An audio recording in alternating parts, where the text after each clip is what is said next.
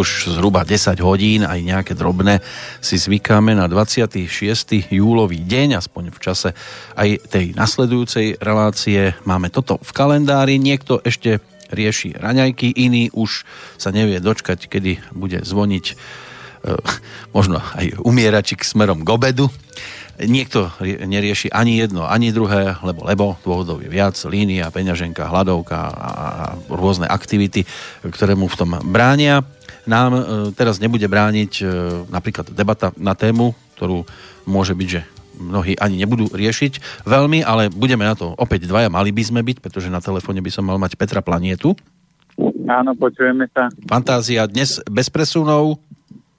Dneska bez presunov, dneska sme na prechádzke v prírode. Venčíte psíka?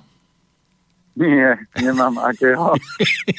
A, a psík, psík patrí do domu a do, na výbeh a nie do vnútra, do bytu, alebo tak ako niekto má vo vnútri psíka. To sú zvieratá, ktoré by mali byť vonku, lebo sa na to narodili a nemali by sme zo psíka urobiť domácu matičku, lebo niektorí ľudia krmia psa alebo aj mačku takými vecami, že chudák pes. Takže keď už psa, tak už riadného a tým, že my sme uh, v prenajme v rámci domu, tak určite to neriešime zatiaľ a keď budeme mať vlastný, tak potom, keď už psa, tak už to musí byť pes, nie nejaká, nejaký ratlík alebo niečo také, taká malá metlička. A, aj to je psík. Ja viem, že je to psík, ale uh, s takým psíkom je viac oštarý, to znamená, to máte ako malé dieťa, že uh, niektorí ľudia mu kúpia svetrík a takéto a chodia s ním. Ako ja neviem, a je to výborná vec pre deti, keď, je, keď majú napríklad malé deti psíka, ale iba za takých podmienok aj naša dcera, keď spomínala, že by chcela psíka, tak som povedal Anielik áno, ale keď kúpime, tak sa budeš musieť o ňoho starať. To znamená, na začiatku ti s ním pomôžeme, ale potom musí sa mu venovať. To nie je tak, že ja teraz nemám náladu a teraz keď pozriete, kto chodí venčiť psov. Ja som nevidel venčiť psov deti, väčšinou to venčia dospelí a e, väčšinou tých, tie psíky kupovali rodičia deťom, takže toto je o nerovnováhe. A samozrejme rodičia povedia, ale veď dieťa sa me nemôžem poslať. Ale pekne ho zoberiem ráno, o 6. zobudím a ideme venčiť psíka, lebo potom ideme do školy. Ty nemôžeš spinkať a teraz chcela si psíka, alebo chceš psíka, tak sa mu venuj.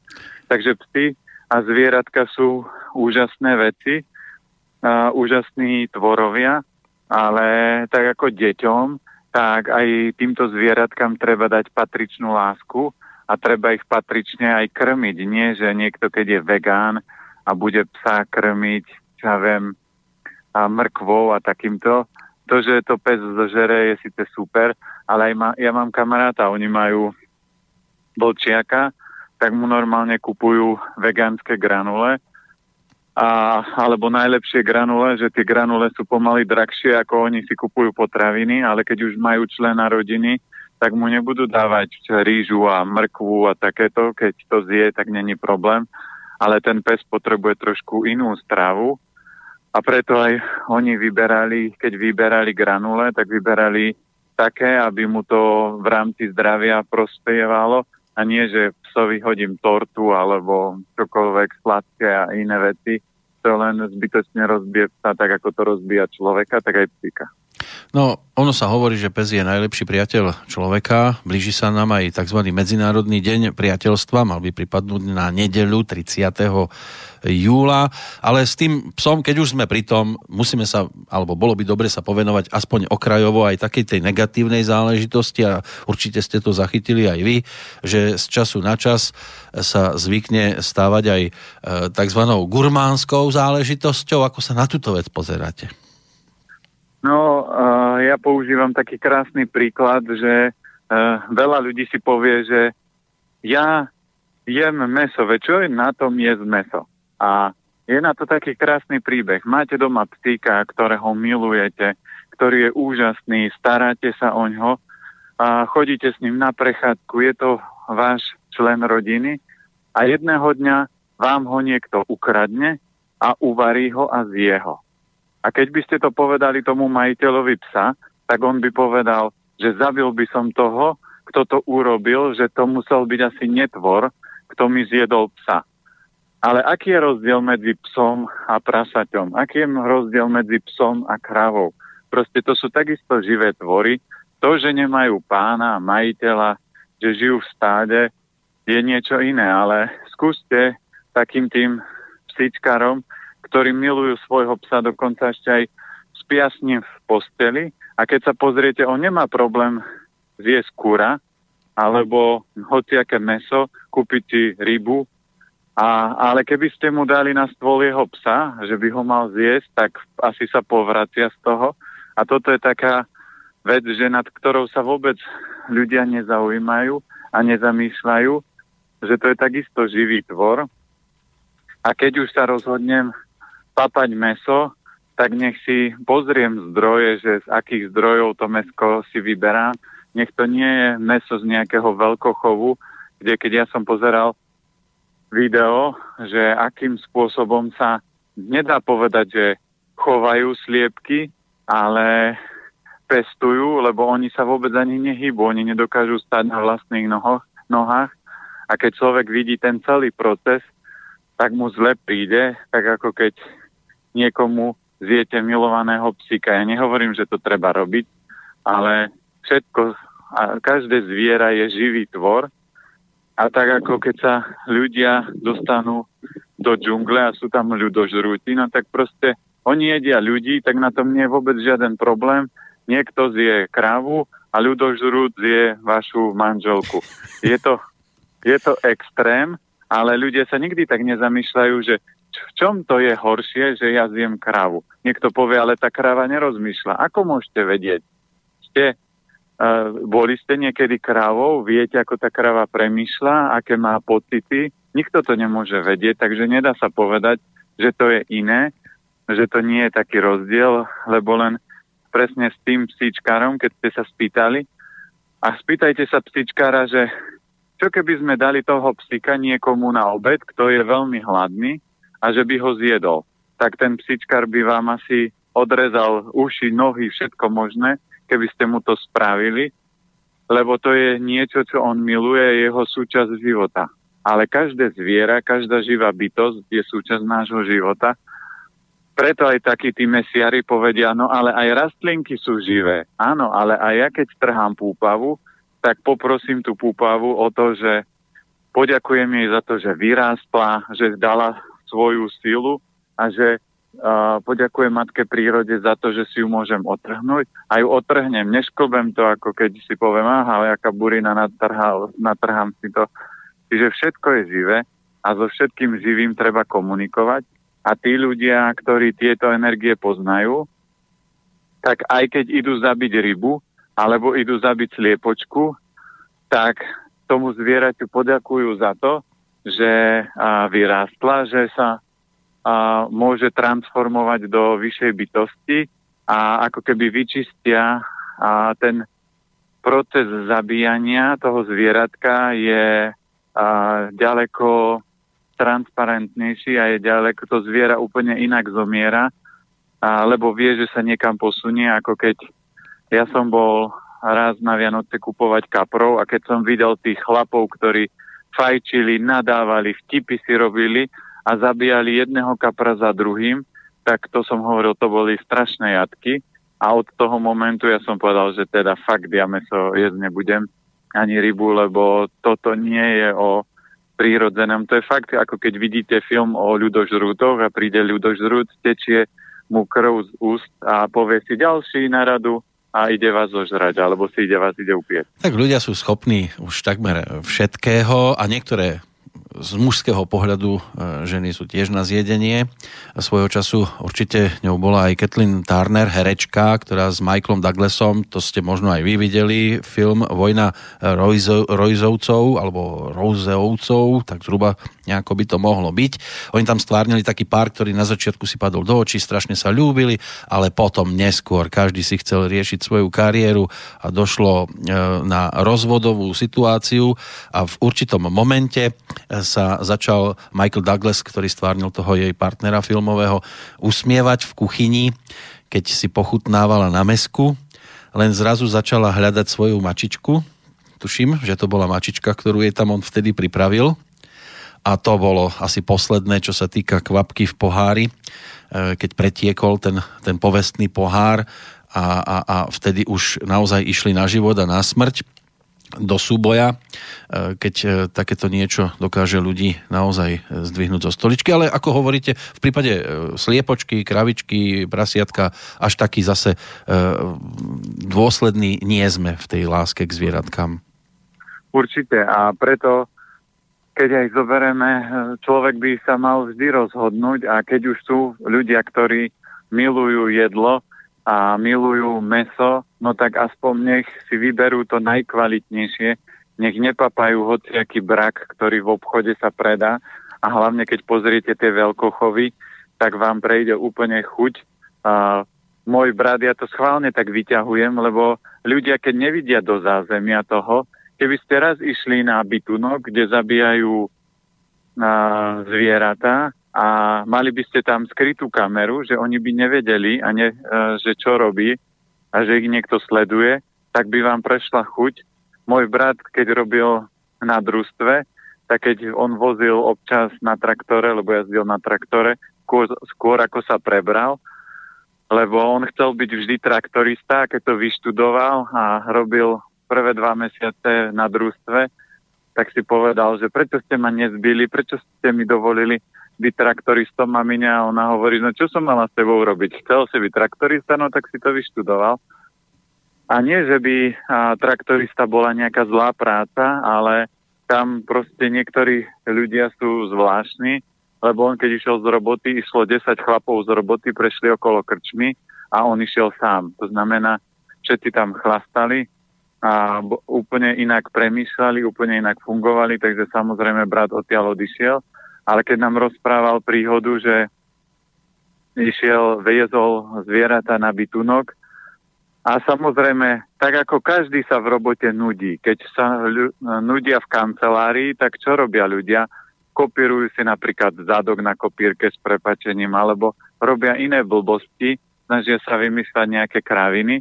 No a čo sa deje, keď sa ľudia na bytunku nudia? No tak vyzerá to asi tak, že brácho to videl na vlastné oči, že a chlapi sa bavili, kto akým spôsobom najrychlejšie zabije zviera, zobrali lopatu a proste tú krávu z celej síly udreli lopatou po hlave. Samozrejme, že ona pri prvej rane nezomrela.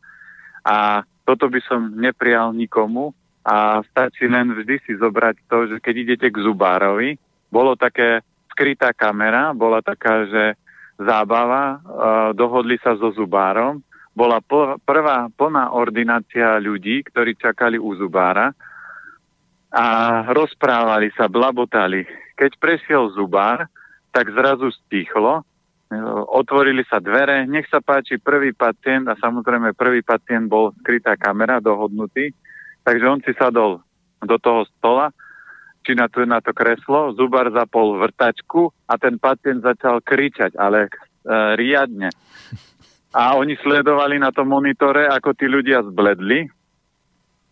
Potom on videli, že sa ešte moc nehýbu, že ešte všetci sedia, tak začal kričať a kopať nohami do toho stolika.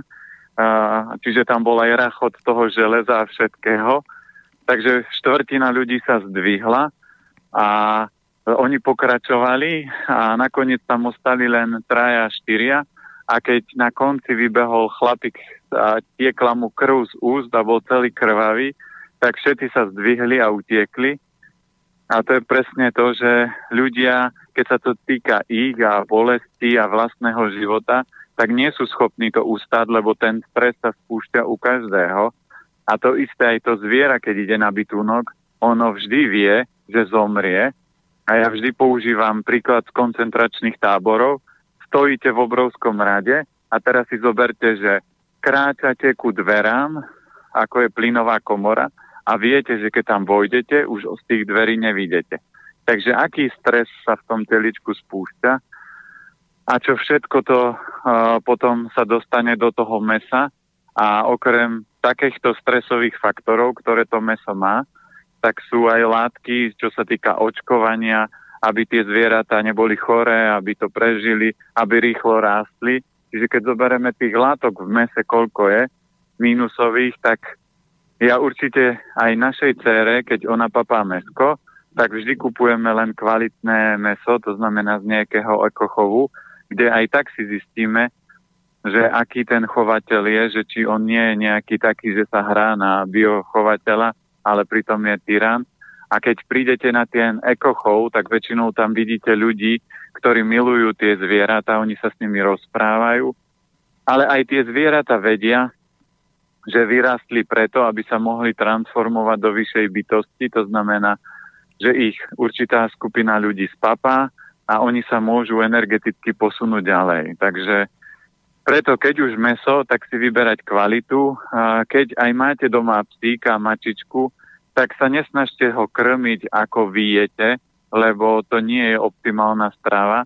Mali by ste vedieť, že čo je optimálna strava pre psíka a mačku, alebo akékoľvek domáce zvieratko máte a podľa toho to krmiť. A aj keď kupujete nejakú zmes, tak si prečítajte zloženie tej zmesi, aby ste nekúpili niečo, ako sa hovorí mačku vo vreci, že polovica veci bude chemické alebo nejaké konzervačné látky, takže to vášmu miláčikovi nepomôže.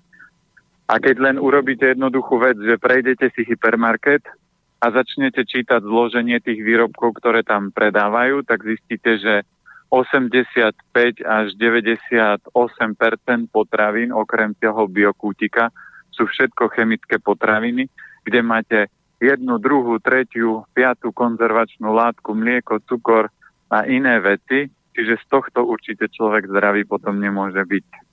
No čo je smutné na dnešnej dobe, ono určite to nebolo nikdy úplne ideálne, ale v poslednej dobe sa o tom presviečame na viacerých miestach, že sa vytratil akýsi súcit zo strany ľudí, že ja neviem, vidíte každý deň, médiá vám prinášajú rôzne autonehody, no a aj tak tí ľudia ako blázni lietajú po cestách a, a v podstate ohrozujú druhých. Je to na dennom poriadku. Vidíte v televízii e, filmy, každú chvíľu sa tam strieľa, zabíjajú sa tam ľudia, hrdinovia prekračujú mŕtvoly a dôjdu do cieľa, sú ospevovaní, že sú tí najlepší, ale koľko tam zostalo mŕtvych e, za nimi, to dnes už nikto nerieši, aj tí majú svojich rodinných príslušníkov, tiež to nikto nerieši a týka sa to samozrejme aj tých rôznych e, vojnových e, E, situácií, ktoré sú po celej planéte. Keď zomrie nejaký Európan, tak ideme sa tu zblázniť od smutku.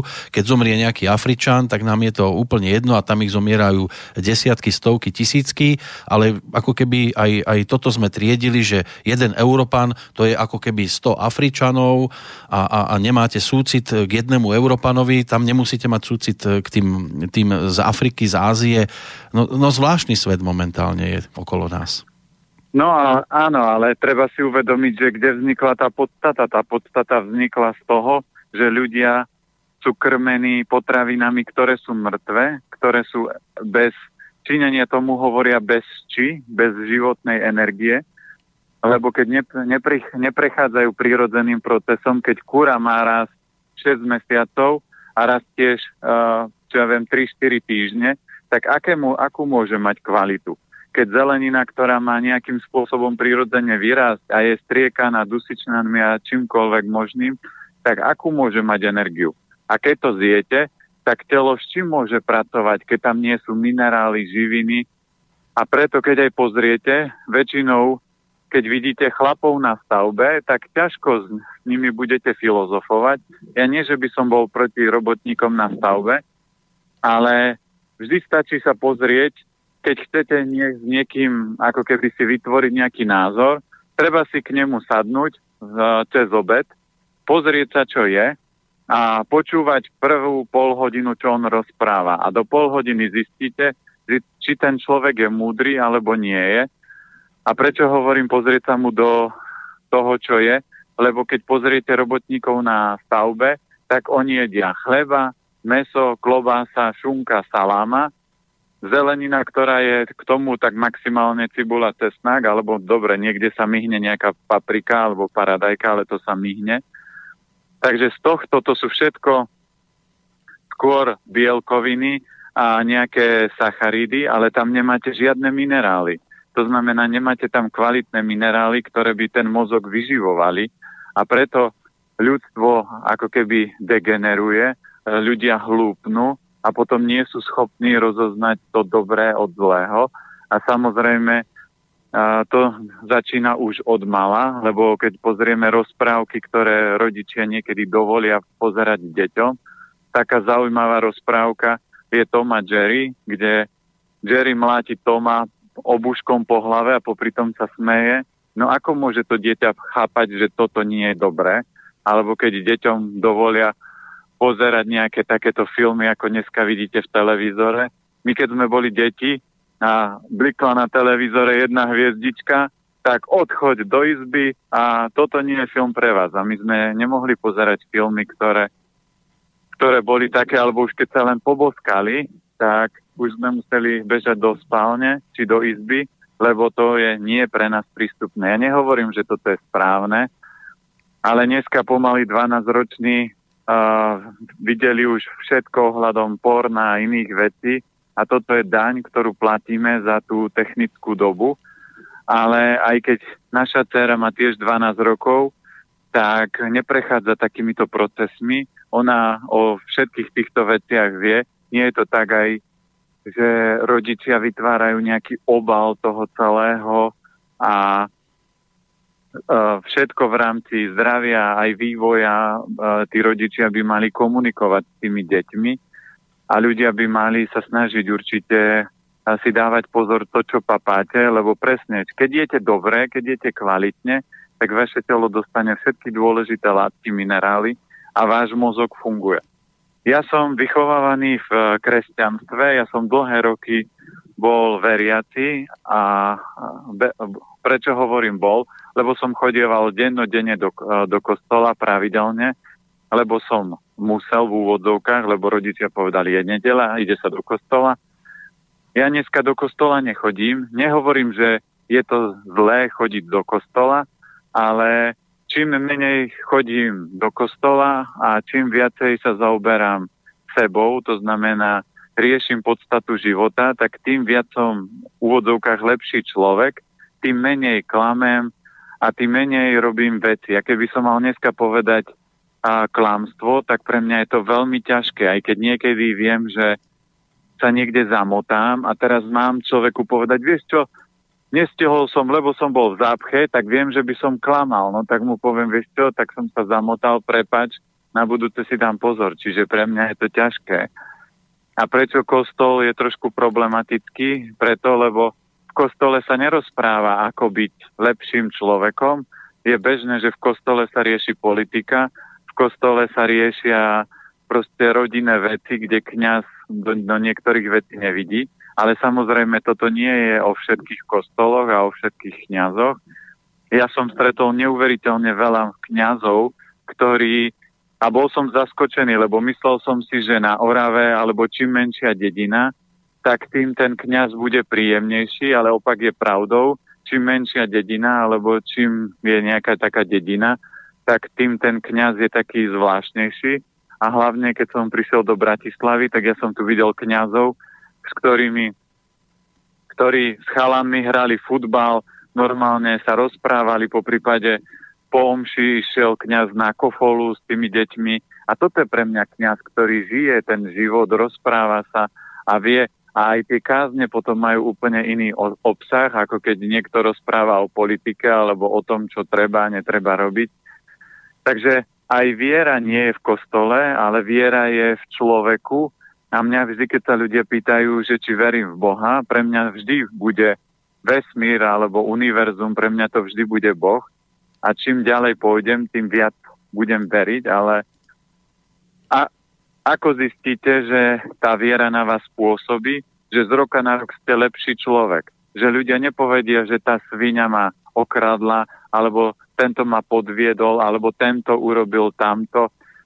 Každý robíme chyby, ale človek, ktorý je dobrý, tak o ňom veľmi málo poviete zlého. A to máte kopec napríklad aj hercov, o ktorých sa vie, že to, si, to sú dobrí ľudia. Na tých hercoch väčšinou nenájdete nič, žiadne nejaké šrámy, že by novinári chceli si niečo vymýšľať, lebo čo si tam vymyslia, lebo nikto aj tak tomu neuverí, lebo všetci toho človeka poznajú, všetci o tom človeku rozprávajú, že to je dobrý človek, lebo ten človek to má jednak v sebe a snaží sa aj tým, tými pravidlami riadiť a žiť. A toto je podstata. Áno, sú takí, ktorí majú taký ten prirodzený rešpekt u druhých ľudí, sú zase opačné, e, takzvané protipóly, ale záchytným bodom v tom, čo ste teraz rozprávali, bolo pre mňa práve to, e, že pozeráte do taniera napríklad robotníkovi na stavbe a podľa toho aj viete zhruba odhadnúť, aký to je e, intelektuálne vyvinutý jedinec, ale keď tak nad tým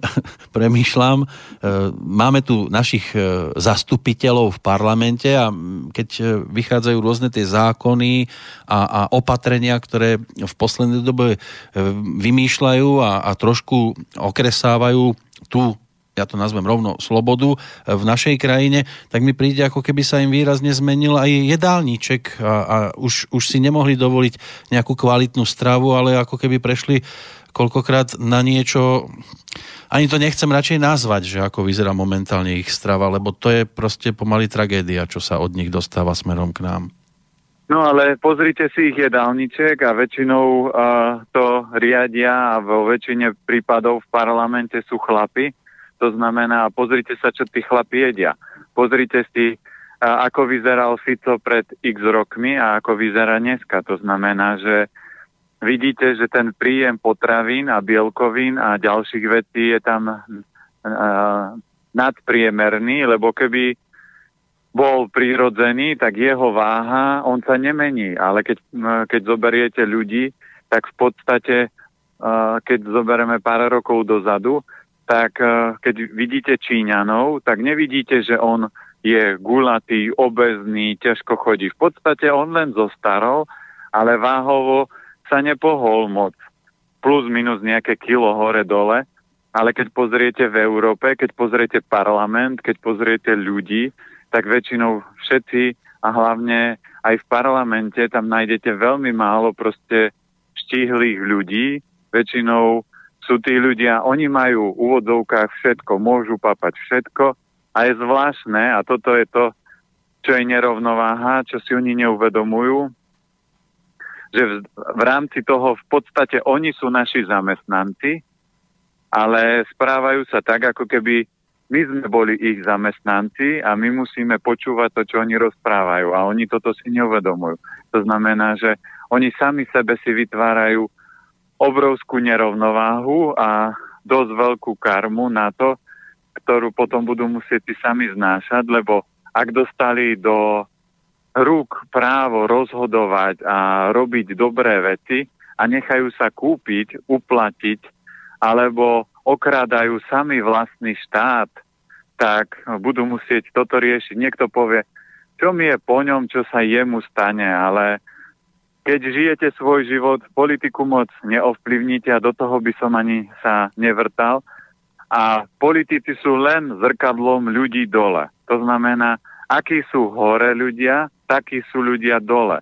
To znamená, keď podstata ľudstva dole, čiže základy ľudstva, budú dobrí, keď ľudia nebudú kradnúť, tak ani politici sa tam tým smerom nedostanú. To znamená, keby gro ľudí bolo, ako som napríklad ja, tak, e, alebo taký, takým spôsobom, ako sa snažím žiť ja a moji kamaráti, tak tá politika by dneska vyzerala inak.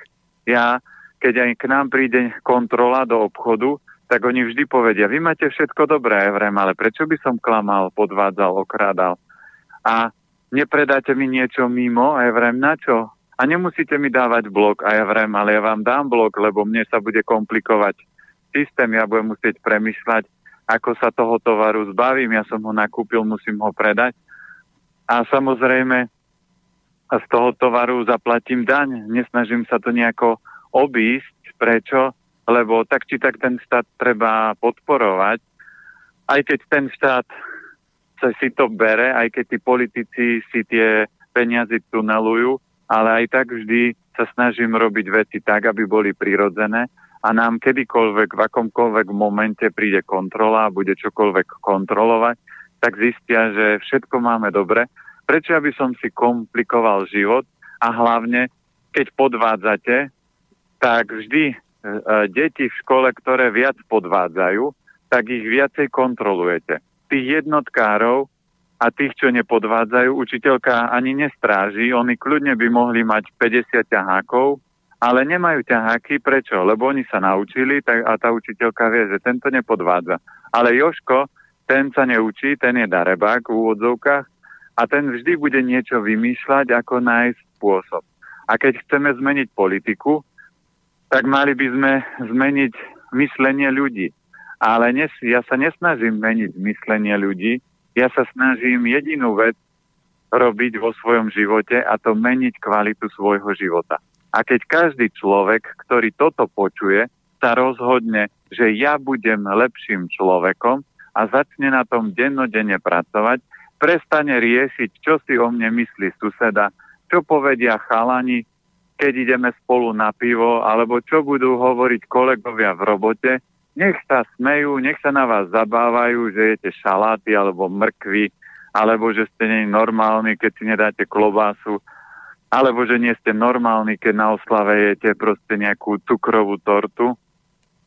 Ale keď takto nastúpi väčšina ľudí, tak sa zmení celkovo politika. Ale teraz v tomto momente ju chcieť zmeniť je nemožné. Prečo? Lebo základ ľudstva je chorý, to znamená, ľudia sú takí ako politici hore. Hoci koho, koho tam vymeníte, aj tak bude podstatou iba človeka dole.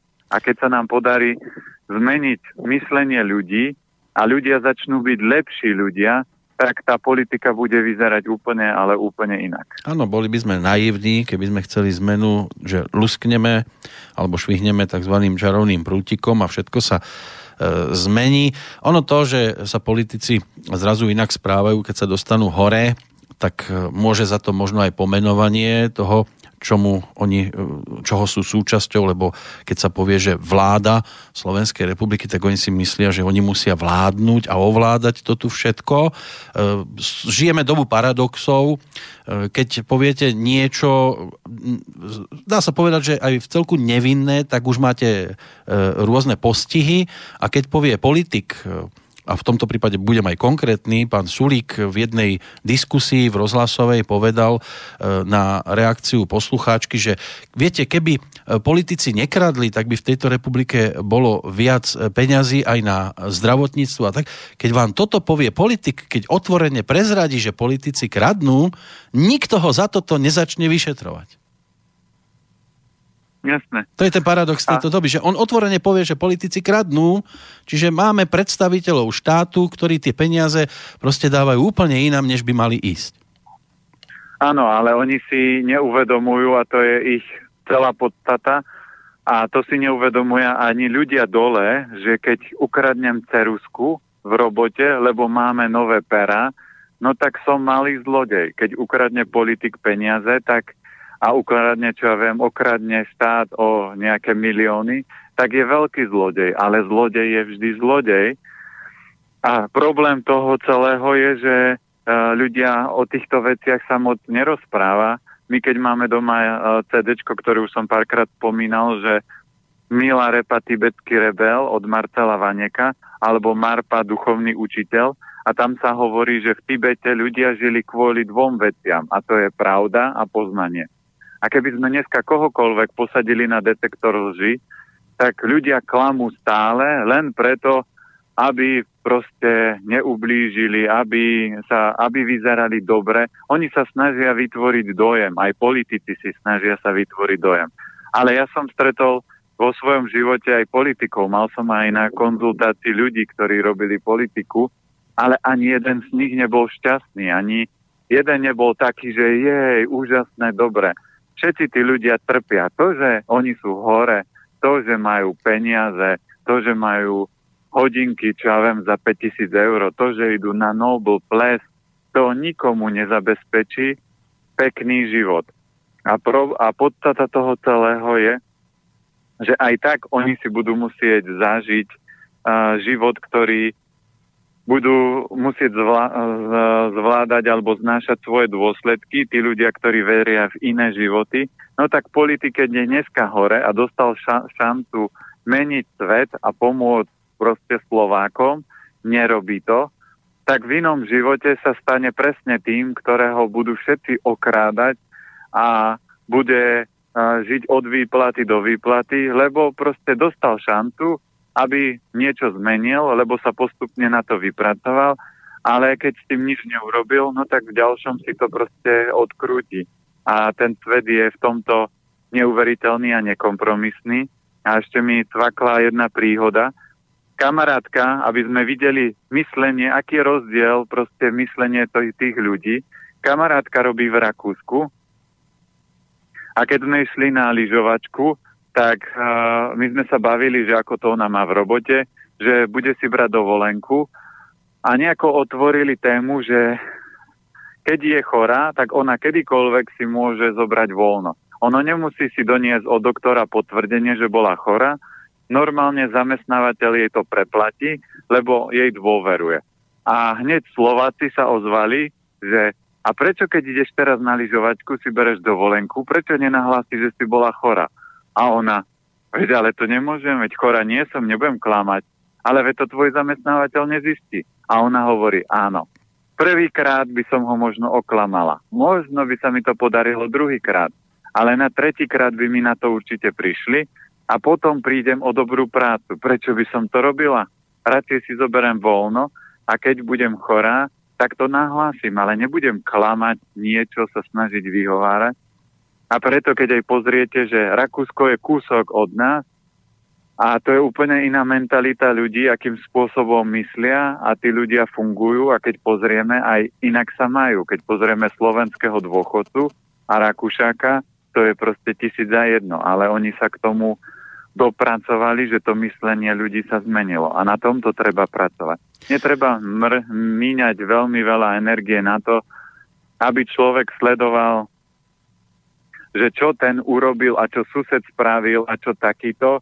Veľakrát to človeka zamrzí, keď vidí hlavne politikov hore, čo stvárajú a čo hovoria.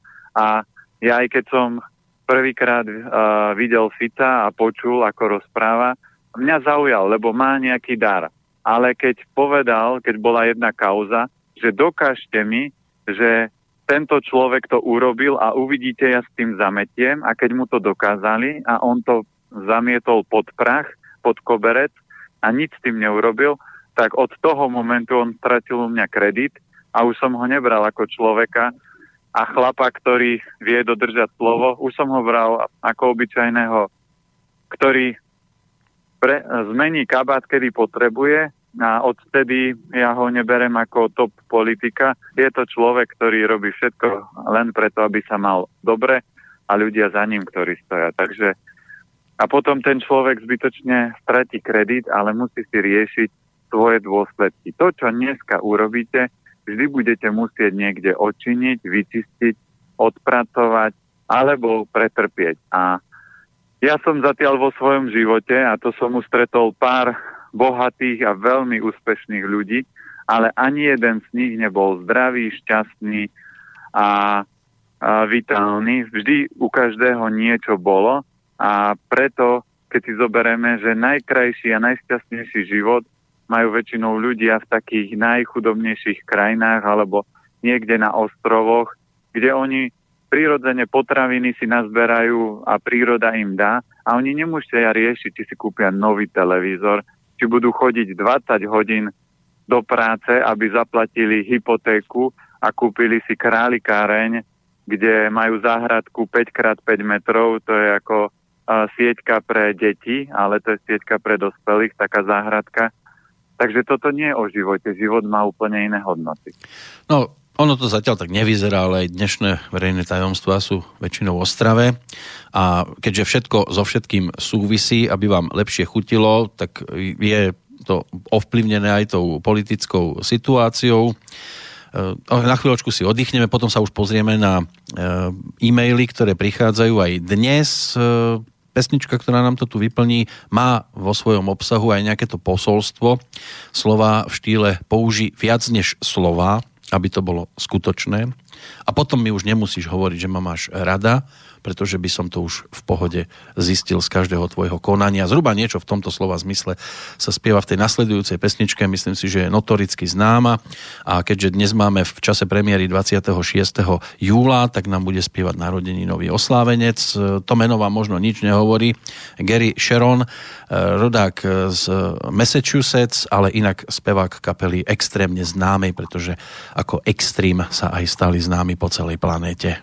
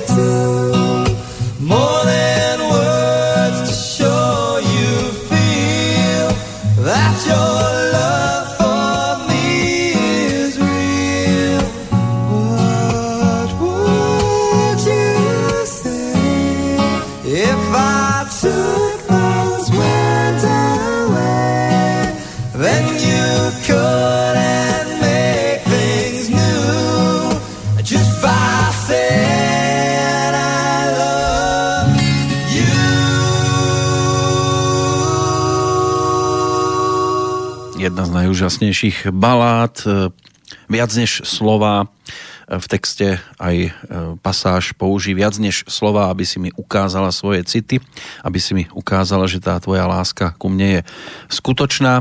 Ono treba použiť viac než len slova, ktorými sa vie, máva z jednej strany na druhú, ale tie činy potom, keď sú úplne iné, ako bolo spomínané aj pred pesničkou, tak to je zase úplne iný príbeh. Peter Planeta na telefónnej linke, dúfam.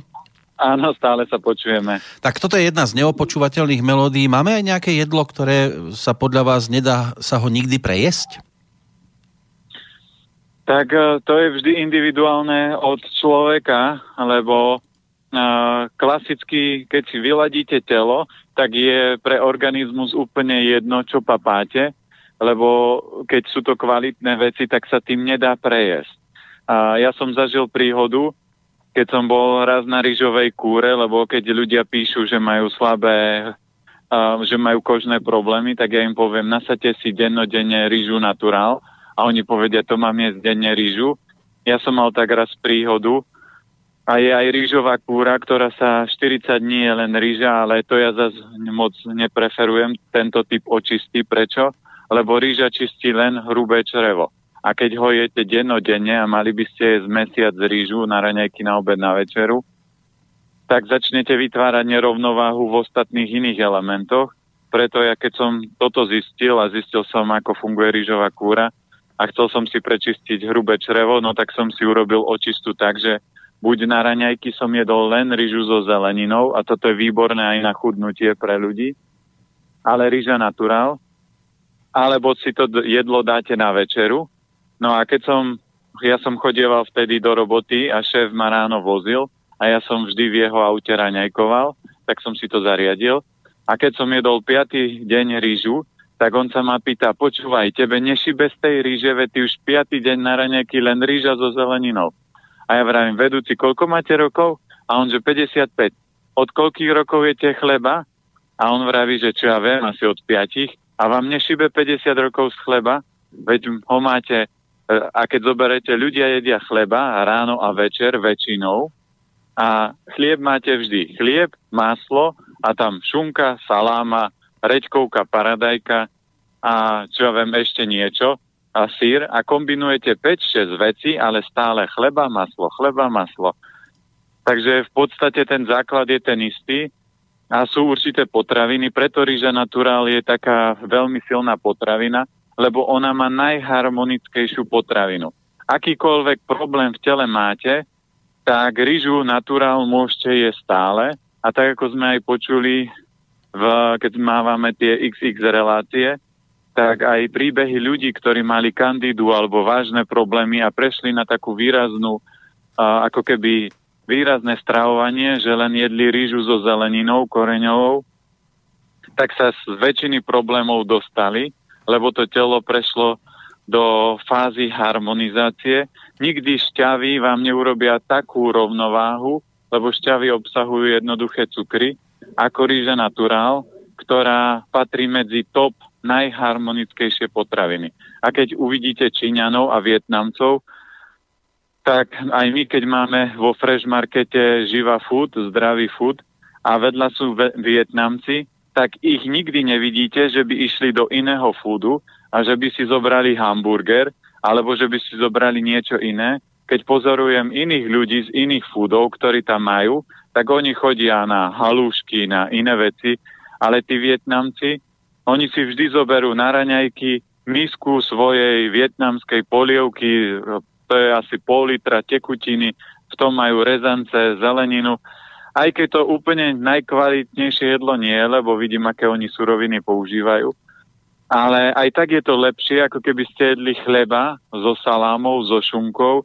Ke, aj keby to bolo všetko bio, tak chlieb, salám a šunka ráno je obrovský klinec do, vašho, do vašej energetiky, lebo ráno energia stúpa hore, ako slnko vychádza a stúpa vysoko, tak aj ráno vy potrebujete energiu, ktorá stúpa a chleba, šunka, meso, to je všetko klesajúca energia. Preto aj ľudia, ktorí robia na stavbe a bielkoviny, pečivo, síry, to sú všetko ťažké potraviny a oni sa ukladajú dole. To znamená, oni nemôžu vyživovať mozog, oni vyživujú od krku smerom dole telo, ale nie hlavu. A preto aj to správanie ľudí je potom iné. Možno, že aj týmto bude, že chodia k tým druhým jesť, lebo vedia, čo do toho dávajú, nie?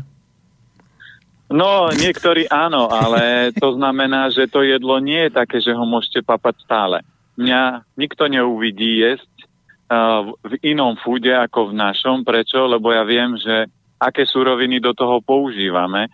A keď kdekoľvek idete, ja vždy ľuďom hovorím, oni povedia, my chodíme do zdravej jedálne, áno, a pýtali ste sa niekedy, aký olej používajú.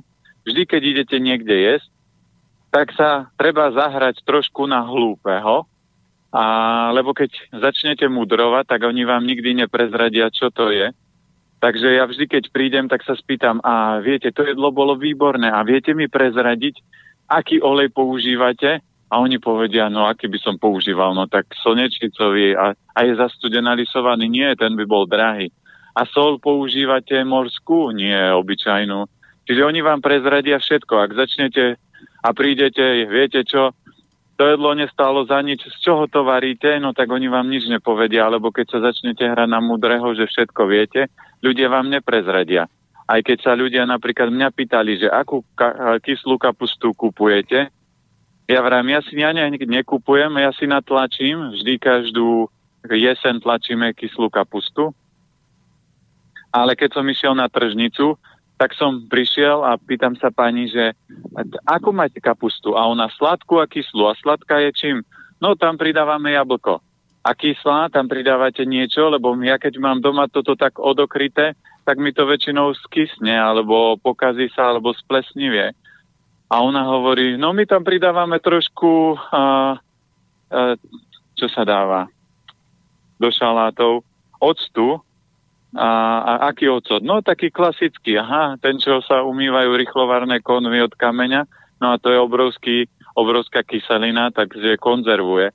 A druhá, druhý pokus, ktorý som urobil, a to kľudne môžete urobiť, keď kúpite kapustu, že chytíte tú kapustu, dáte si do myštičky, časť tej kapusty dáte do úst, požujete, vložíte do misky, prikriete a tá kapusta by mala za jeden, za dva dní aj v chladničke začať plesnivieť a zapáchať. Ale keď tá kapusta je niečím konzervovaná, tak nič sa nestane. A presne to, keď som si kúpil niekde na tržnici takúto kapustu, presne to som urobil a zistil som, že tá kapusta úplne v pohode týždeň, aj keď som ju mal v ústach, tak sa s ňou nič nestalo. Prečo? Lebo tam bol naliatý podľa všetkého ocot a tento konzervuje, lebo aj doma, keď ty, čo robíte si kapustu, tak viete, že ona musí byť zakrytá, aby tam nešiel vzduch, prach a iné veci. A na tržnici to bežne, tam je prach, vietor, všetko možné a tá kapusta sa nekazí. No, nepokazili by sa ani e-maily od našich poslucháčov, ale treba sa im venovať, pochopiteľne, lebo prichádzajú, majú záujem, pýtajú sa. Honza z Českej republiky napísal ešte v noci, nemôže spávať zrejme. Zdravím oba, ale pouze na jednoho mám otázečku ohledne dlouhohodinových e, polívek. Zdali je možné na konci vše rozmixovat a scedit, po případě nějaký odkaz, kde je vše popsané. Děkuji předem. No my budeme chcieť začať robiť od septembra videa, to znamená, aby sme niektoré veci aj cez obraz ukazovali, aby ľudia videli presne tie postupy. Ale podstata, dlhovarenú polievku nemixujte. Prečo? Lebo mixér je vietor. To znamená, čím viac to mixujete, ako mixovať sa dá len polievka zeleninová pre deti, ale deti to aj tak vybehajú, ten vietor, ale pre dospelého používajte mixer tak minimálne. Keď si urobíte, čo ja viem, jedenkrát do týždňa nejakú krémovú mixovanú polievku, to je úplne v pohode, ale ak by ste ju stále mixovali, tak ten mixer vám dáva do toho vietor a mysel potom ten vietor získa. To znamená, ona nie je kľudná, ona nedokáže kľudne rozmýšľať, ona je stále v tom mixeri, v tom chaose a preto napríklad aj ľudia, ktorí pijú smoothies a väčšinou tie smoothies mixéry, oni majú extrémne vysoké otáčky, takže tí ľudia nikdy nedosiahnu pokoj a rovnováhu a harmóniu, lebo ten mixer robí toto. Takže keď máte silný vývar, kľudne spapajte všetko, nemixujte. Keď vám niečo z toho nesedí, nejaká zelenina, kľudne nepapajte, a, ale naj, najkvalitnejšie, preto je to vývar, lebo podstata tých živín sa uvoľní do tej tekutiny a tá je najkľúčovejšia. Pavol sa ozýva, aj keď viac menej za kamaráta, by prosil o radu. Na ľavej ruke, na lakti má totižto kostný výrastok, čo zistil náhodou, keď hrali volejbal. Išiel na vyšetrenie, tam mu namerali druhý stupeň artrózy klbu. Bola nasadená aj liečba, dvakrát inekcie a s 9-mesačným odstupom medzi injekciami aj e, rádioterapia.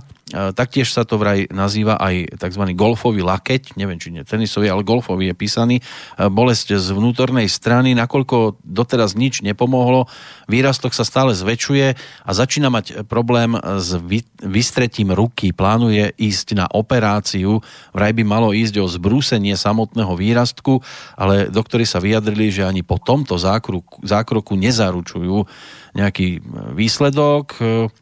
Ako píše ďalej Pavol, vopred ďakujem za odpoveď a taktiež sa chcem poďakovať za reláciu, ktorej som od minulého roka stálym poslucháčom. Takže Pavlovmu priateľovi, čo sa dá poradiť s tým výrastkom? A čo sa týka výrastky, tak tam je zase záležitosť toho, že aký typ stravy je. Ak máte napríklad, toto kľudne môže spôsobiť minerálky, lebo minerálky majú anorganické minerály, ktoré telo nevie využiť. Minerálky sú tak vhodné pre vrcholových športovcov, ktorí majú extrémnu potivosť a vypotia veľmi veľa potu a tým pádom aj minerálov, takže môžu to v takejto forme doplňať, ale pre bežne fungujúceho človeka to určite nie je dobrá forma. Môže to spôsobiť napríklad konzumácia aj mliečných výrobkov, môže tam to spôsobiť slabosť obličiek, lebo keď obličky nie sú v dostatočnej rovnováhe, a nemajú dostatočnú silu, tak oni nedokážu správne narábať s vápnikom. O, nie je to tak, že obličky by riadili ukladanie vápnika, ale obličky riadia kvalitu kosti. A keď obličky nefungujú dobre ako šéf, tak nedokážu riadiť celý organizmus, aby tie kosti kolby všetky boli v rovnováhe a zdravé. Preto určite tam bude problém s obličkami a druhý orgán ktorý bude oslabený, bude hrubé črevo, lebo lakeť, vnútorná časť lakťa, tadiaľ ide dráha hrubého čreva, či on ide po vonkajšej, po vnútri ide dráha srdca vlastne. Takže tam by bolo najlepšie vedieť, že z ktorej časti, kde presne to je. Ale podstata je aj tak, že tam ten organizmus treba upratať a upraviť stravovanie. Čiže ja by som si dával pozor na cukry, mliečné výrobky a anorganické minerály, také, že niektorí napríklad si kupujú šumivé multivitamíny, to, to len zanáša zbytočne organizmus. A keď je nerovnováha a človek to telo nevie, čo s tými nadbytočnými minerálmi, tak začne vytvárať proste niekde nejaké nánosy a hlavne preto, aby ten človek pochopil a začne ho blokovať, aby zmenil svoj život. Takže tam určite treba zmenu. Operácia niekedy pomôže krátkodobo, ale keď človek neodstráni svoju podstatu, tak telo vo väčšej sile pritvrdí na ten daný problém. Takže určite tam treba podporovať obličky.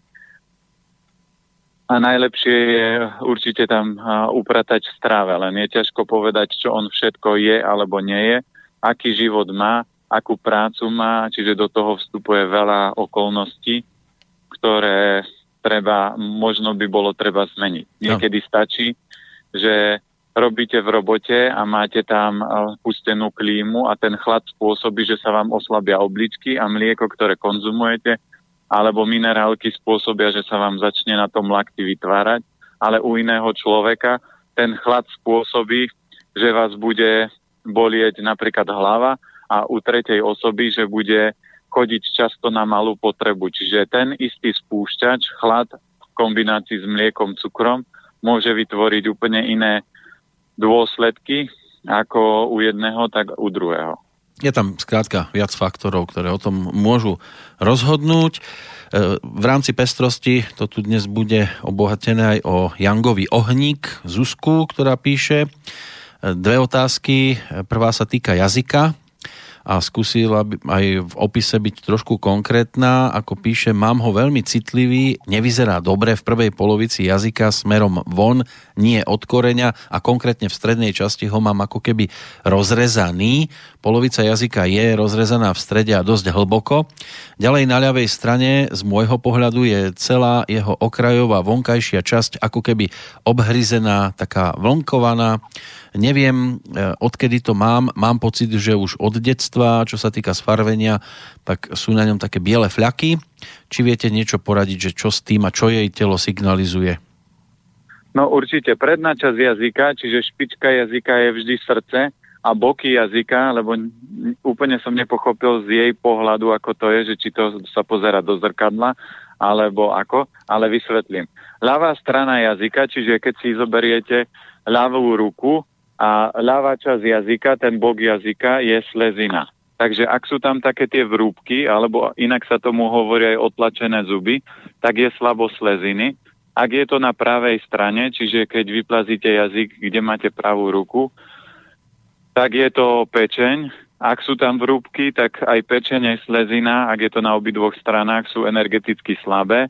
A ak je rýha v strede, strednej časti jazyka, hlboká, tak to trávenie je slabé, že začína sa poškodzovať trávenie a treba zmeniť. Keď ten jazyk je citlivý a on je podľa mňa tak trávenie a srdiečko, tak určite treba poupravovať trávenie, lebo vo väčšine prípadov aj v čínskej medicíny sa hovorí, že keď neviete odkiaľ začať, začnite harmonizáciou trávenia, lebo všetko, čo zjete, ak vám nefunguje trávenie, tak telo, telo nedokáže rozložiť. Keby ste jedli aj super tabletku na dlhovekosť, ale nefunguje vám trávenie, tak telo ju vôbec nemusí spracovať a hodí ju celú do hrubého čreva.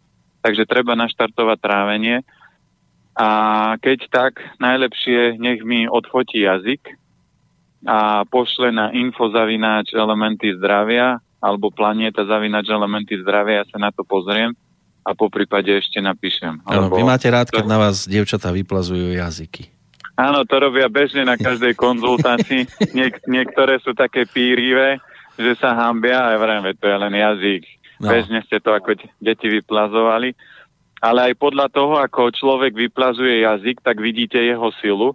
A napríklad, keď chcete vidieť vyčerpaného človeka, tak stačí, keď nech vám vyplazí jazyk a keď ten jazyk sa trasie, že ho nevie vyplaziť a je pevný, tak vidíte, že ten človek je prepracovaný, unavený, vyčerpaný, jeho, energi- je, jeho energia či výrazne klesá a to treba reštartnúť celé. Takže z toho jazyka sa dá veľa zistiť. Aj, aj keď napríklad niekto na vás vyplazí jazyk na celé ústa a niekto len takú špičku vyplazí, tak tiež sa to dá niečo tam rozpozorovať?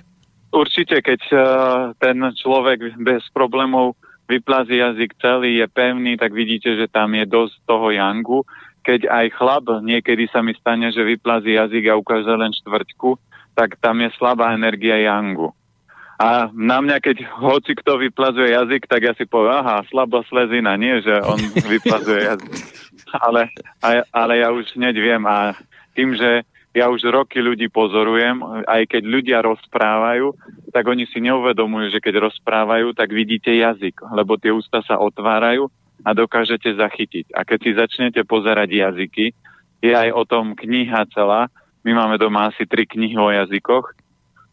A keď vidíte tie formy jazykov, v akom štádiu sú, a veľa klientov, ktorých ja som mal, oni prišli a povedali, ja trávenie mám v poriadku, ja som bol trikrát na hadici, doktor povedal, že som v poriadku, vyplazila pani jazyk a v strede, taká, v strede jazyka taká tučná rýha tak vrajím, trávenie určite nemáte v poriadku, lebo pozrite sa, máte rýhu, ráno sa zobudíte, nefunguje vám trávenie, nie ste hladná, takže to, to sú také jednoduché dva základy, že to trávenie nemôže fungovať, lebo ak je trávenie dobré, tak jazyk v strede nemá žiadne poprasklaniny, žiadne rýhy a ráno, keď sa zobudíte, do hodiny, ako ste sa prebrali, ste hladní a idete raňajkovať.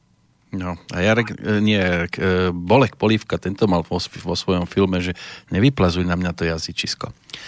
Áno. Druhá otázka ešte od Zuzky, tá sa týka opúchania nôh, konkrétne lítka a časť e, nad kolenami má pocit, že telo jej tak zadržiava vodu. Ráno sú nohy chudé, ale cez deň opuchnú. Že čo s týmto? No, tu je záležitosť slabosti obličiek, to je presne to, čo som spomínal pred chvíľkou lebo obličky riadia kosti, ale obličky takisto riadia aj uh, vo, narábajú s vodou a keď nefungujú dobre, tak proste oni v, v rámci lymfatických uzlín nedržia tú vodu v tých dráhach, ktorí by mali a potom tá voda, voda sa začne niekde združovať. Ak je to zo zadu lítka, a kolena, tak to môže byť slabosť močového mechúra, ale je úplne jedno, či sú slabé obličky alebo močový mechúr. Element voda je slabý, takže treba vyhodiť studené potraviny. Teraz v lete ľudia do seba ládujú extrémne množstvo ovocia, takže netreba papať ovocie, skôr si dajte, keď máte už niečo chuť, tak si dajte sušené, a treba si urobiť silné polievky, silné vývary, gonži, kaše a toto všetko treba prehriať, aby tie obličky sa zvitalizovali, lebo obličkám nerobí dobre chlad. A obličky majú radi teplo. No dve otázky vidím aj v e-maili od Janky z Popradu, dnes z Popradu. Ako píše, rada by sa opýtala na využitie chrenu v kuchyni. Na ich zemiakovom poli ho rastie neúrekom, v podstate ako burina, že kde by sa dal použiť a pre aký typ ľudí je vhodný. Ako ďalej píše, mám treba slabé trávenie, vyčerpané obličky a prázdnu slezinu, že či je to pre ňu vhodná potravina.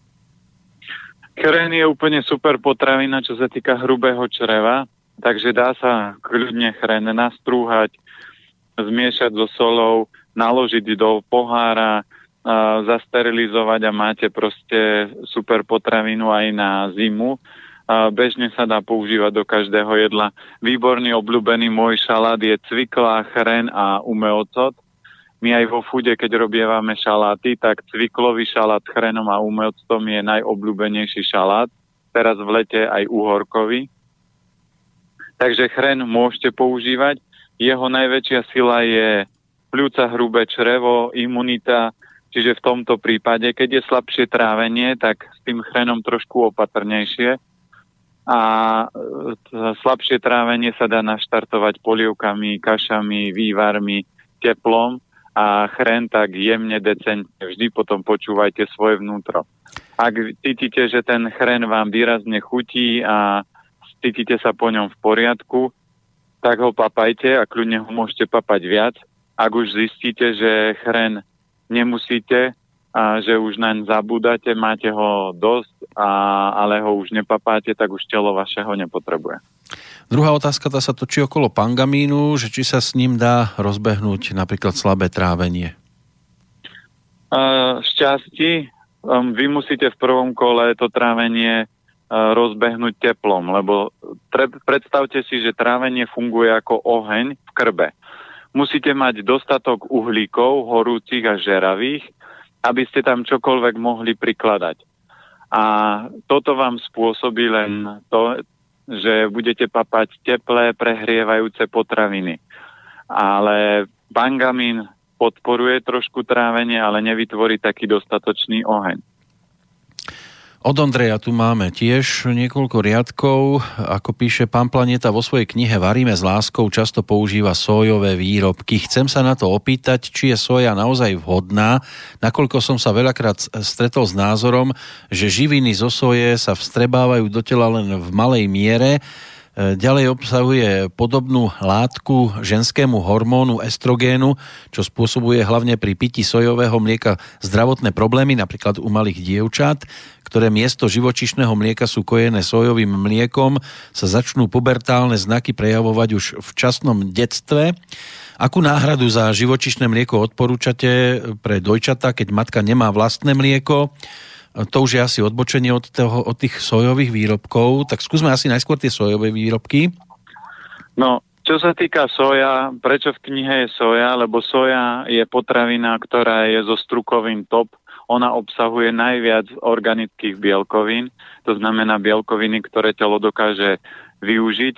Jediný malý pro, problém soji, alebo dva malé problémy soji sú, že soja obsahuje inhibitor trypsínu, čo je blokátor bielkovín Takže keď sa robí soja fermentovaným spôsobom, to znamená napríklad ako tempeh, tak bez problémov telo vie využiť bielkoviny z toho, alebo keď sa robí spôsobom takým, ako keď som si ja varil sojové bôby, že ich namočíte, odšupkujete, lebo ten inhibitor sa nachádza v šupke, takže keď toto dáte pred toho z tej soje, tak potom ľavou zadnou dokážete tie bielkoviny využiť Takže číslo jedna je toto. Preto papajte skôr tempeh alebo upravenú soju, takže zbavíte šupky a uvaríte si ju a môžete ju používať ako fazolu strukovinu. Vo veľkej miere aj v tej knihe je síce sú sojové výrobky, preto lebo ľudia potrebujú také, že rýchle formy, ale vo veľkej miere čo tam prevažujú sú strukoviny, ako je šošovica, cícer, fazula a tieto potraviny sú z nášho pásma, takže kľudne môžeme ich papať, lebo tie treba jesť dennodenne. A čo sa týka ženských estrogénov, uh, soja ich obsahuje a preto aj tofu, tempeh a akýkoľvek sojový výrobok, seitan, robí meso a iné výrobky aj z rastlinných bielkovín by ste mali jesť tak 2-3 krát do týždňa a všetky tie ostatné veci v rámci týždňa by ste mali jesť fazulu, šošovicu, cíter, prirodzené, prirodzenú formu strukovín a vtedy si viete udržať pevné zdravie. Ale soja nedokáže a nerobí taký chaos, ako to všetci píšu, lebo ja som, my sme mali v určitom období 5 vlastných obchodov, takže veľa tofu ostávalo, alebo aj tofu majonéza. Takže ja som mal soju ráno, na obed, večer. Čiže 3 až 5 rokov v kuse som denne jedol 3-4 krát do dňa niečo z tofu alebo zo soje a stále dýcham, žijem, a nemám energiu ženy, že by som vyzeral ako žena alebo rozprával ako žena. To znamená, toto sú také fámy, to telo si vždy vie dať rady. A čo je ďaleko horšie, to, čo sme na začiatku spomínali, tie veľkochovy, tak čím si myslíte, že chovajú tie zvieratá, aby tak rýchlo rástli? Určite je to kukurica a určite je to soja a všetko je to geneticky modifikované a plus do toho ešte dostávajú hormóny. Takže najväčší kameň úrazu predčasného vývoja detí a predčasnej puberty a predčasných takýchto nejakých správaní za to môže hormonálne meso, ktoré tie deti konzumujú, aj a hlavne v školských jedálniach, kde dostávajú dvoj až trojnásobné dávky bielkovín, ako by dieťa prirodzene malo a potrebuje na svoj vývoj. Takže tuto by som si vôbec nerobil ťažkú hlavu so sojou. No a čo teda odporučiť napríklad matke, keď nemôže dojčiť ako náhradu za to mliečko? Ako mliečko určite sa dá a, robiť a, rýžové mlieko, to znamená, my keď manželka prestala kojiť, tak sme prešli na rýžové. Sojové mlieko ja vôbec nepoužívam, keď tak výnimočne, aj keď pozriete v krajinách, kde sa vyrába soja, a, alebo kde sa vyrába tofu, tak nevidíte bežne, že by niekto pil sojové mlieko. Zo sojového mlieka oni robia tofu, čiže oni vedia, ako to mlieko spracovať, aby malo čo najmenšiu energiu. Slováci vyrábajú alternatívy sojové mlieko, aké je to zdravé a prospešné, ale nie. Soja najkvalitnejší efekt a najpozitívnejší účinok má fermentovaná soja, ako je tempeh. A tá sa dá papať častejšie Takže forma mlieka určite rýžové, alebo keď si dáte uh, makrobiotické mlieko, keď žena nemôže kojiť, tak ono, ja už presný recept teraz neviem, ale niekde ho mám označený, sa robí normálne rýža, sa uvarí, trošku fazulky azuky, a to sa celé rozvarí, prepasíruje, prida trochu oleja a máte ako keby dokonalú verziu prirodzeného nejakého materského mlieka, Nikdy to nie je 100% materské, lebo materské sa nedá skom, uh, skopírovať. Prečo? Lebo to telo presne vie, čo do toho mlieka dať, aby to babetko vyživovalo, ale v takejto forme môžete si urobiť alternatívnu verziu takéhoto mlieka. A viem, že už mám pár klientov, ktorí presne, keď žena nemohla kojiť, tak používali toto, túto formu mlieka a dieťa je zdravé, silné, vitálne. Tá tretia otázka, posledná z tohto e-mailu, e, tak tá je o prozbe, že či by ste vedeli odporučiť dobrý recept, ako si vyrobiť vlastné rastlinné mlieko, ousené rýžové, ktoré by nebolo dosladňované, ale malo by prirodzene sladkú chuť. Toto recept nemám. Prečo? Lebo tam treba, aby človek mal inú technológiu, lebo aj tí výrobcovia tých mliek oni tie mlieka nechajú fermentovať. Podobnú vec som skúšal amasake. Amasake v podstate je taká nejaká sladkosť. Nechá sa fermentovať rýža alebo pšeno s pšeničnými klíčkami, ale tie pšeničné klíčky musia byť čerstvé, to znamená necháte si naklíčiť pšenicu, potom ju usušíte, musíte ju pomlieť na kameninovom linčeku a potom tú pšenicu používate do tej ríže uvarenej, ktorá nemá viac ako 40 stupňov. Nasypete tie klíčky, premiešate, zakriete a vložil som to pod perinu a nechal som to prirodzene fermentovať. A z tohto potom vzniká amasake, lenže na to, aby som dosiahol tú dokonalosť, ako sa predáva v obchode, by ste museli mať presné merače a, a teploty, aby ste presne vedeli odsledovať, kedy ten fermentačný proces dostane svoj vrchol. A určite sa to dá aj doma, len to je kopec experimentov, kopec skúšania. A tým, že ja nie som taký mliekový, tak som nemal až takú, taký čas a takú, takú veľkú chuť sa s tým takto dlho hrať.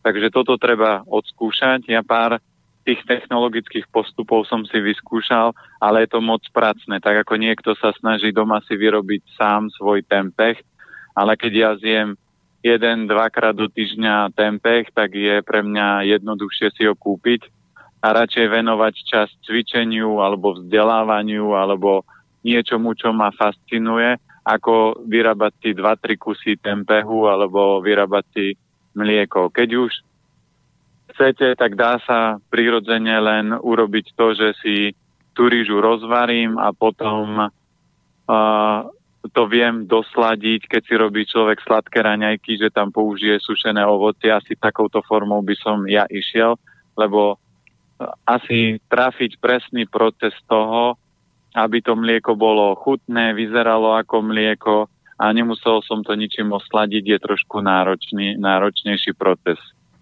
Máme tu aj poslucháčku, ktorá je hneď v dvojnásobnom očakávaní, jednak na vašu odpoveď, ale zrejme tam bude prírastok do rodiny, lebo sa pýta Ivanka, ako sa má stravovať tehotná žena. Píše, že je jinový kov, manžel jinový oheň, ale toto asi nebude veľmi jednoduchá odpoveď. No tu platí to, že keď viete, aký ste uh, element, to je vaša energia, čiže ja to ľuďom vždy vysvetľujem či ste inový oheň, jangový oheň, inové drevo, jangové drevo, inová zem, jangová zem, inovíkov, jangovíkov, alebo inová voda, jangová voda. To sú vaše vlastnosti. To nie je vaše zdravie. Zdravie je, keď sa robí rozbor na stránke, tak vám potom vyjde tabulka v tej, na možno na štvrtej, piatej strane.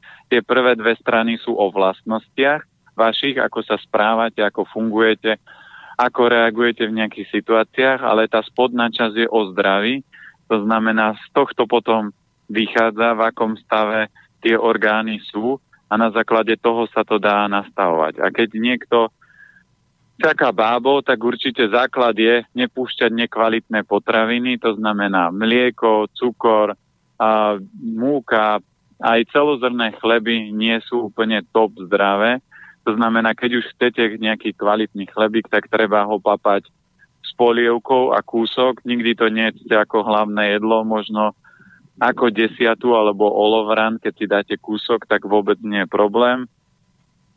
Snažte sa pridať do stravy denne aspoň 8 polievkových lyžic rôznych orechov, semien. Výborná je tekvica, slnečnica, čia, konopné, trošku opatrne v tehotenstve so sezamom, lebo ten niekedy vytvára malé alergie. Takže v takomto prípade trošku opatrne so sezamom. A keď je žena tehotná, tak aj tak má manažera v brúšku, to znamená, to dieťa presne bude riadiť to, čo tá žena bude potrebovať. Takže on presne vybere niektoré typy potravín, ktoré sú vhodné.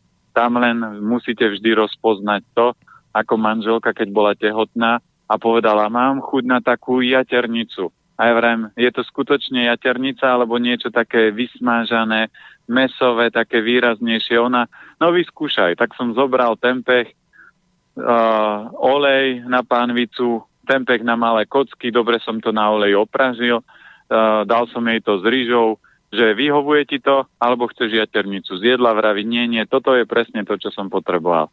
To znamená, niekedy človek nedokáže rozpoznať presne tú chuť, ktorú telo potrebuje, alebo tie potraviny, ktoré potrebuje, vie si to len spojiť s niečím, že jaternica, klobása alebo zmrzlina.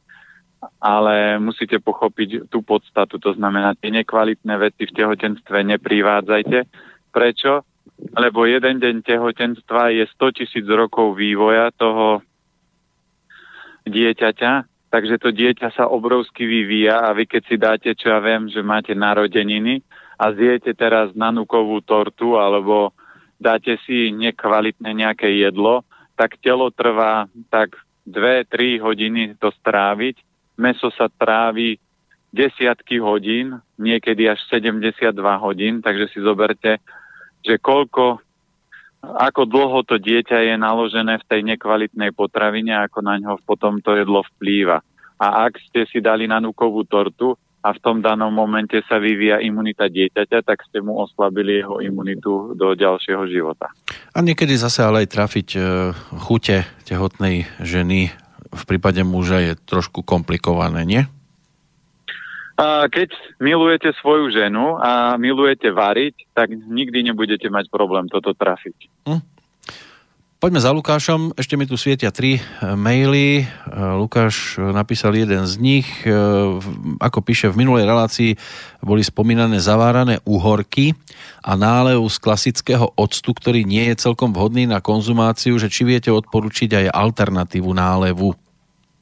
Alternatíva, viem, že manželkyní rodičia robia uhorky a oni tam kupovali nejaké také, že zmes do, na uhoriek, na, na uhorky tak my sme im našli nejakú zdravú verziu, kde tam nebolo nejaké tie látky, ktoré oni bežne používali a robia takouto formou. V podstate do toho nálevu ja môžem sa pozrieť, čo, a, aký z tých nálevov sa tam dáva. Keď mi napíše na info zavinač elementy zdravia, tak ja sa na to pozriem a viem mu potom napísať, ale z hlavy určite neviem, lebo ja to nerobím, lebo ja radšej uhorky zjem a v zime uhorka nie je úplne najoptimálnejšia forma na jedenie. Prečo? Lebo uhorka ochladzuje organizmus a v zime potrebujeme skôr prehrievať. Takže ja ľuďom vysvetľujem, užite si leto, užite si teplo a nezavárajte, nekonzervujte a nemínte čas leta, kedy máte oddychnúť, zregenerovať a naštať slnečnú energiu tým, že stojíte v kuchyni a zavárate, konzervujete na zimu. A jete to v zime, kedy to telo vôbec tie potraviny v zime nepotrebuje. Nasledujúca odpoveď bude ako darček k zajtrajším meninám. Píše nám Boženka. Dobrý deň. V jednej americkej knihe pre šťastný život e, som čítala aj takýto návod na úspech. V obchode sme zdvihli ceny, chodí nám tým pádom menej zákazníkov, máme s manželom oveľa menej roboty, solventnejší zákazníci nám zostali verní a tržby nám v dôsledku zvýšených cien neklesli. Ako sa na toto všetko pozerá pán Planeta z pohľadu tzv. vesmírnych zákonov a svojej osobitej filozofie? To je otázka na vás. No podľa toho, ako Boženka rozprávala, tak je to určite správne. Prečo? Lebo oni v tom obchode vytvárajú vyšší servis a vyššie služby, takže môžu mať kľudne väčšie ceny, lebo ja som mal presne skúsenosť s kamarátkou, ktorá mala jedáleň a chodilo je tam veľmi veľa ľudí, zamestnávala veľa ľudí, ale nemala stálych klientov. To znamená, tí stáli chodili, či bolo ceny vyššie, nižšie. A presne aj toto som jej poradil. Zdvihni trošku ceny. Tí, ktorí chodia s lístkom a pláču, že prečo to máte také drahé, ti prestanú chodiť, prestanú otravovať, ty musíš zamestnávať o dve osoby menej, ale E, tržbovo si na tom istom. Ona to urobila a presne zistila to, že má trošku vyššie ceny, a tí takí lacní lístkári jej odpadli, tí stáli tam ostali. Prečo? Lebo vedeli, že to je kvalita a keď zaplatia o 20 centov za obed viac, im to vôbec netrhá žily, lebo vedia, že za čo platia a tí lacní hľadajú nejakú najlacnejšiu alternatívu, kde sa môžu najesť a ona ušetrila obrovské množstvo času, energie, nákladov, ľudia sú vo väčšom kľude. A toto je správny recept, lebo recept je to, že život nemáte prepracovať. To znamená 20 hodín denne robiť ako kone a na konci dňa si poviete, zarobil som takéto peniažky. Žiadna práca nestojí za to, aby ste prišli o zdravie. Je úplne jedno, aká je, a, ale musíte vždy mať čas pre seba, pre rodinu, zacvičiť si, venovať sa rozvoju a veciam, ktoré vás robia šťastným. Záverečný e-mail, to už bude také skôr konštatovanie, napísal nám Pavol, pekný slnečný deň všetkých. Myslel som si, že aj dnes ostanem bez reakcie na vaše pohodové vzájomné rozprávanie. Uvedomil som si, že ak chceme hodnotných politikov, tak si ich jednoducho musíme vychovať doma, v rodine a keď začnú fungovať rodiny, tak možno zistíme, že žiadnych politikov nepotrebujeme, nebudeme potrebovať dokonca ani sociálne či zdravotné poistenie. Vďaka za to, že ste, ste jediné rádio, ktoré dokážem dlhšie počúvať. No my ďakujeme, že máme takýchto poslucháčov premýšľajúcich. Ďakujem aj ja, ale tu by som trošku nesúhlasil, lebo vždy ľudia majú nejaké dary a nejaké schopnosti a nie každý sa narodil preto, aby bol schopný niektoré veci riešiť, organizovať a toto je už fakt také, že to už by sme museli byť všetci osvietení, aby sme mohli žiť všetci v spoločnosti takej, že všetci robia všetko úplne dokonale a dokážu sa medzi sebou dohodnúť. Preto nejaká forma kontroly, riadenia fungovania vždy by mala byť, lebo vždy sa nájdú ľudia, ktorí budú chcieť sa trošku flákať, lebo tie ohne sú také, že radšej nič nerobiť, ale užiť si, papať dobre a také. Ja som to aj teraz videl v tábore, že sme mali rôzne elementy tých detí a aj keď všetky boli milé, úžasné a osobnosti, ale tie osobnosti mali tendenciu delegovať veci na tie menšie osobnosti a deti, ktoré chceli si získať viac kamarátstva, tak boli ochotné robiť za druhých viac. A preto si myslím, že ako to, že sú politici hore a to, že je nejaký šéf, tak e, vždy to vytvára nejakú lepšiu formu toho, že dokáže sa urobiť viac práce, keď je to dobre nastavené ale aj ja, ja, a ja mám firmy a, a ja som šéf, ale tu je jediný rozdiel, ako funguje naša firma, že všetky pravidlá platia pre všetkých rovnako. To znamená, ja som šéf a nekupuj, ne, neprídem do obchodu a nezoberem si potraviny zadarmo, lebo poviem, to je aj tak moje. Ja ako šéf si napíšem, čo si z toho obchodu zoberem a platím takú istú cenu, ako ľudia, ktorí u mňa pracujú. To znamená, nemám žiadne výhody. Jediná moja výhoda je, že keď to funguje, keď sa darí, tak na konci roka mám nejaký zisk a mám z toho viac peniazkov, s ktorými môžem narábať, ale za ten zisk platím tým, že mám povinnosti, zodpovednosti a že to nie je tak, že o šiestej končím, môžem to všetko pustiť a nemusím premýšľať. Takže z môjho pohľadu vždy je dobré a vždy sa nájdú, tak ako keď vidíte, že sú duchovní učitelia, tak tí učitelia zdieľajú a pomáhajú ľuďom rýchlejšie rásť. A vždy sú v každej oblasti, či už je to matematika, veda, technika, vždy sú ľudia, ktorí majú väčšie dary a tí kľudne nech sú na tých vedúcich pozíciách, lebo pomôžu tým ľuďom rásť. Aj ja, keby som nemal majstrov, ktorých som stretol, tak so mňa nie je taká bytosť, aká je, lebo by som sa tak rýchlo nenaučil, lebo ten majster alebo tá bytosť nad vami, keď je múdra, tak sa snaží, aby ste boli lepší. Skutočne dobrý majster robí všetko preto, aby ste boli lepší ako vy. A prečo politika nefunguje? Lebo politici robia všetko preto, aby ste neboli takí dobrí, ako sú oni, aby ste ich neprerastli, aby ste im nevideli do ich kariet a toto je prečo v politika nefunguje. No, naše dnešné zhruba 90 minút trvajúce rozprávanie sa končí. Končí sa aj posledné posedenie nad zdravou stravou a výživou v rámci júlového mesiaca. Najbližšie by sme sa mali počuť 2. augusta, ale nie v predpoludnejšom termíne. Opäť by nás e, mala čakať tzv. XXL verzia v tom večernom. Bude to pre vás problém? Nie, my, my uh, budeme teraz dva týždne mať v Chorvátsku, lebo máme ozdravný pobyt. Takže, ale to sa budeme vedieť spojiť. Áno. sa tak zariadiť. Zariadíme sa, dohodneme sa a ozveme sa 2. augusta vo večernom čase. Pre dnešok ďakujem Petrovi Planetovi. Verím, že pre poslucháčov to bolo opäť e, také inšpiratívne, hodnotné počúvanie a že nás o týždeň opäť budú bombardovať svojimi otázkami. Pekný deň do Bratislavy želám.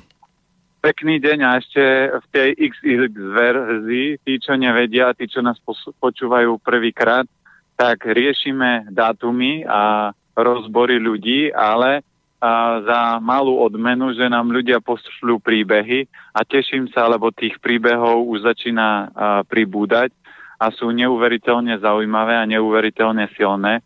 To znamená, každý z vás, kto chcete vedieť trošku viac o sebe, môžete poslať dátum narodenia, ale aj malý príbeh, to znamená príbeh, ktorý bude mať aspoň pol a štvorky, kde bude napísané, akú skúsenosť ste možno mali s nejakou klasickou medicínou, s liečiteľom alebo s nejakým terapeutom, akýkoľvek príbeh, ktorý je a, a môžeme potom použiť, lebo ja chcem napísať knihu, s príbehmi ľudí, aby ľudia našli kľúč k tomu, ako to telo ozdravovať a harmonizovať. A chcem to podložiť skutočnými príhodami, nie niečím vymysleným. Takže pre tých aktívnych a pre tých, ktorí o sebe chcú vedieť viac, tak bude takýto malá, malý bonus, za to budeme chcieť. Tak vy hlavne absolvujte šťastnú cestu, do ďalekého Chorvátska. O týždeň sa teším do počutia. Do počutia. Táto relácia vznikla za podpory dobrovoľných príspevkov našich poslucháčov. I ty sa k ním môžeš pridať. Viac informácií nájdeš na www.slobodnyvysielac.sk Ďakujeme.